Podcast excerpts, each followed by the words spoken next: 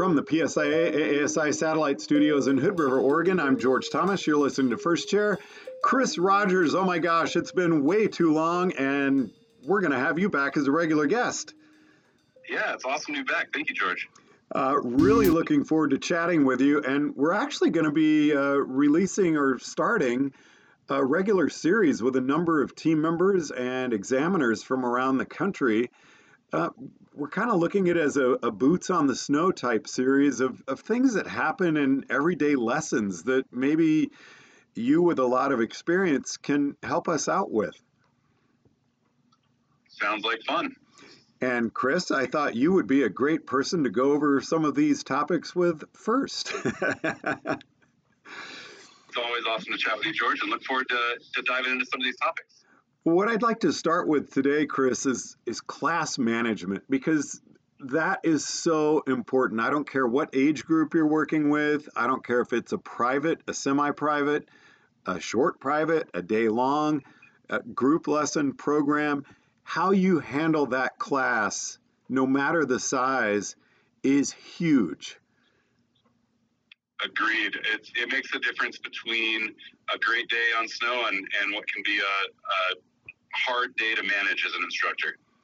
And what do you see as some of the nuts and bolts of just successful class management? So it comes down to a lot of the people skills stuff that we've been talking about in the in the learning connection model and how you're able to create a connection with your guest um, and, and, being able to recognize the unique traits and characteristics of each of your students. That's a big piece of class management is is how can you connect with each individual and build that that rapport with them? As as the group size gets bigger that gets more and more difficult to manage all of those different uh, unique elements of every every person that's in your group. Uh, and then on the teaching side of things we've got um, all of the the moving pieces of being on a ski resort with with people that you know whether they're beginners or intermediates that you've got moving them around the mountain. How are you going to optimize terrain for uh, maybe different abilities within your group? How are you going to achieve the different goals and motivations that those people all bring to your lesson? So you start, uh, you know, every person that you add to a group, you're exponentially increasing uh, the number of elements that you're juggling as the instructor. And how do you see this changing among age groups? I mean, there are people out there who are phenomenal kids instructors that I don't know how they manage a class of, you know, six year old first timers um, but it's it's almost like magic watching the way they can herd those kids around. Um, other people are really put off by teaching, uh, you know, adult lessons. And how do you see that difference? Is it really just good teaching, or is there a different aspect to what we're doing out there?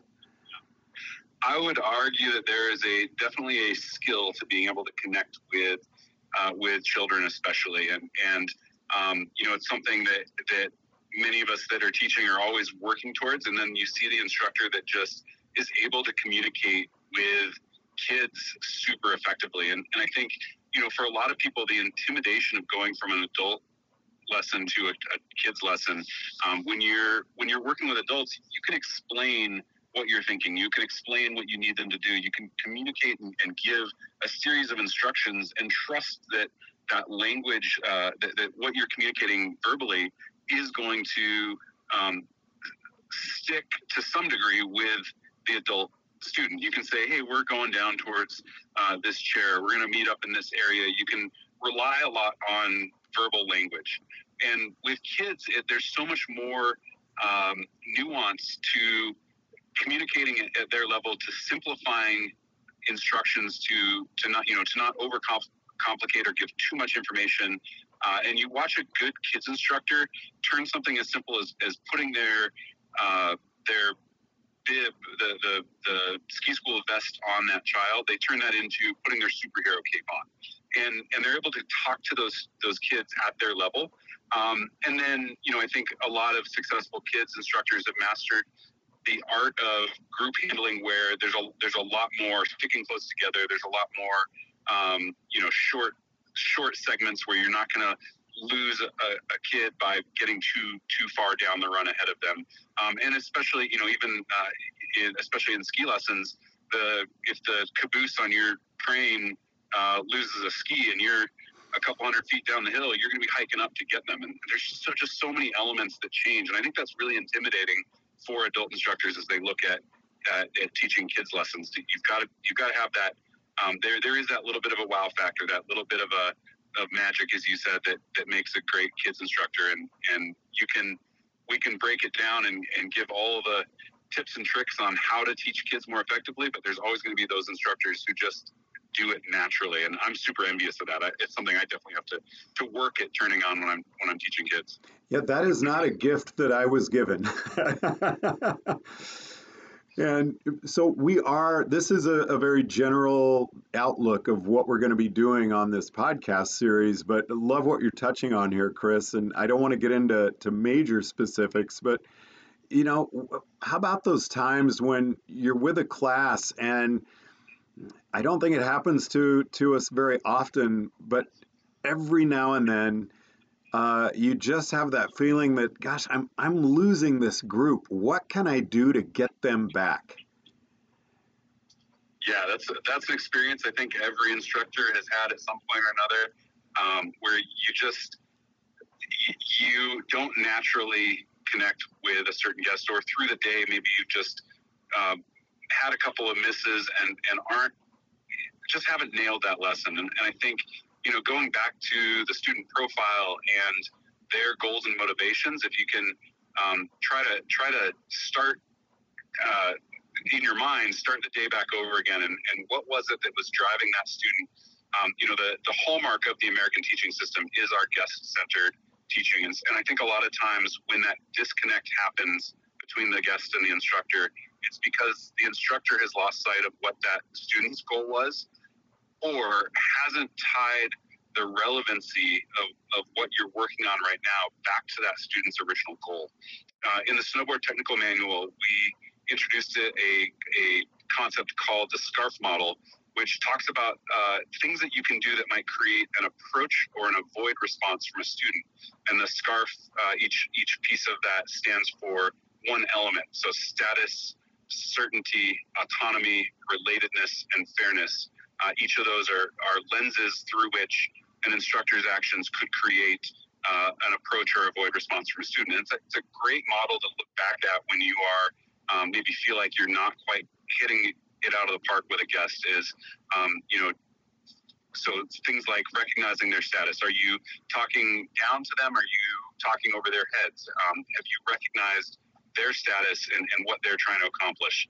Um, certainty being giving them some idea of what's going on through the day. Where you know, um, I, I, find a lot of times, whether it's leading clinics or teaching, giving some ideas of you know, probably around 10:30, we're going to go in and take a warm up. Uh, or you know around 12:30 we're looking at, at lunch giving them some certainty about what's going on in the day. That can create that avoid or approach response. If you if you leave things too uncertain, they might um, start to uh, feel that avoid response. Whereas if you give them enough elements of, of knowing what they're going to do, that can create that approach response. Um, autonomy, you can give your students too much autonomy or too little autonomy. Either of those could create a avoid response, and and the right amount of autonomy is going to depend on the student, and and that's where you're trying to find that sweet spot for creating the approach response from them. It's giving them the right amount of autonomy in what you're working on. Um, relatedness ties back to what I was saying earlier about um, are you relating what you are working on right now back to their goals and and motivations? And you know, if you're if their if their goal is to learn a 360 and you're off working on some carves because you know that um, that better edge awareness is going to help them in the takeoff of their jump and going to lead to a more successful 360, but you haven't communicated to them how that connects back to that. Um, that could create that avoid response. Man, why are we out here doing this? I wanted to work in the park on my 360s. You've got to create that connection for them. Uh, and then fairness, uh, looking at, at, especially in group dynamics, are you being fair with how you're paying attention to everyone in the group? Are you, um, you know, the one kid that came out in all brand new gear and you know you might get a better tip from their parents? Are you giving them more of your time and maybe the rest of the group is feeling that and might be starting to uh, to pull back from you a little bit. So that that's one model that, that we use a lot on the on the snowboard side of things. And I think provides a lot of, of good ways to course correct or to evaluate your own uh, teaching with, with a group. Well, Chris, as you and I start up last call again, I believe we've got our next six podcasts laid out as we go into more detail on the SCARF model. Sounds like a great way to dive in, yeah. I really like what you just went through because I think all too often it's so easy for us to think, gosh, why isn't this person, you know, getting what I'm saying? Whereas we can look inwards and say, what what do I need to do different to get this message across to this person?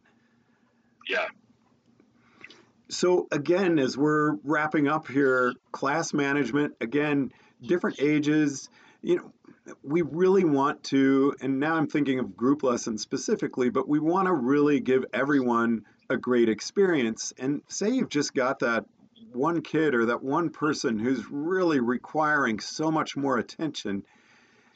How can we really even that out? Because that person needs the extra help, but how do we not lose the rest of the group in a situation like that?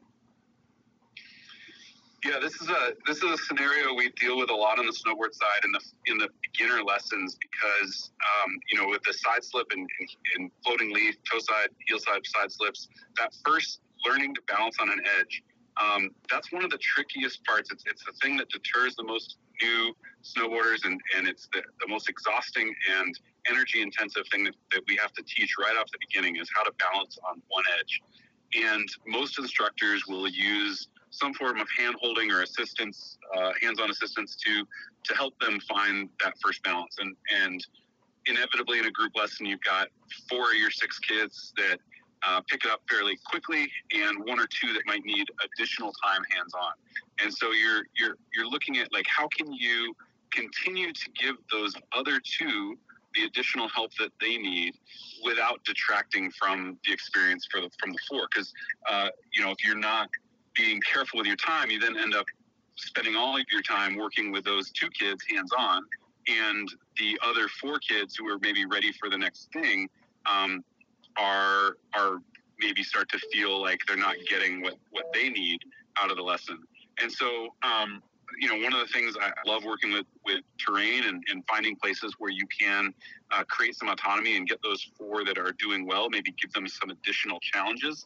Uh, looking at lateral learning opportunities, so uh, maybe taking that same skill and applying it in a new way. So they're they're getting to continue exploring that skill that you're working on and maybe have some additional autonomy, a little bit more run. Um, you know, you might have them go ahead and do a lap and meet me back up top so that you can buy yourself that time uh, to go hands on with that student that maybe still needs that time. Um, the, the, there's other scenarios. You know, one of the things that that I definitely look at is is is whether it's emotional or uh, a physical need where a student really needs that more hands-on time. That's one of the places where where I have a conversation with a student or with the student's parents, depending on the age of the student, about private lessons. And maybe this is a scenario where you know it really seems like you need a lot of attention from the instructor and and I can't always provide that in a group lesson you know that might be an opportunity to to look at moving them towards a, a private lesson scenario thank you so much Chris anything you'd like to add in conclusion as we wrap this up no, just stoked to be diving in on this. I, you know, I think these are these are topics that are super important and affect us all on a day-to-day basis as we're out teaching. And you know, some days you're out with one student on a private lesson and and it's a, a cakewalk, and other days you're out with with eight to ten kids or adults in a group lesson and you have to like pull out that toolbox of like okay what what do i do as an instructor to manage all of these differing needs and abilities and goals and desires and that's the hallmark of a great instructor is that ability to flex and uh, and adjust to multiple people's needs and and uh, and goals and and these topics. I mean, this is just going to help everyone uh, keep some of those ideas on the, on the tip of their tongue and, and ready to dig in. Team member Chris Rogers, thanks so much for taking the time to chat with us. I know you're in the middle of a trip, and I'm glad you held service. Really appreciate you taking the time to chat. Always a pleasure, George. We'll talk to you next time. From the PSIA-AASI Satellite Studios in Hood River, Oregon, I'm George Thomas.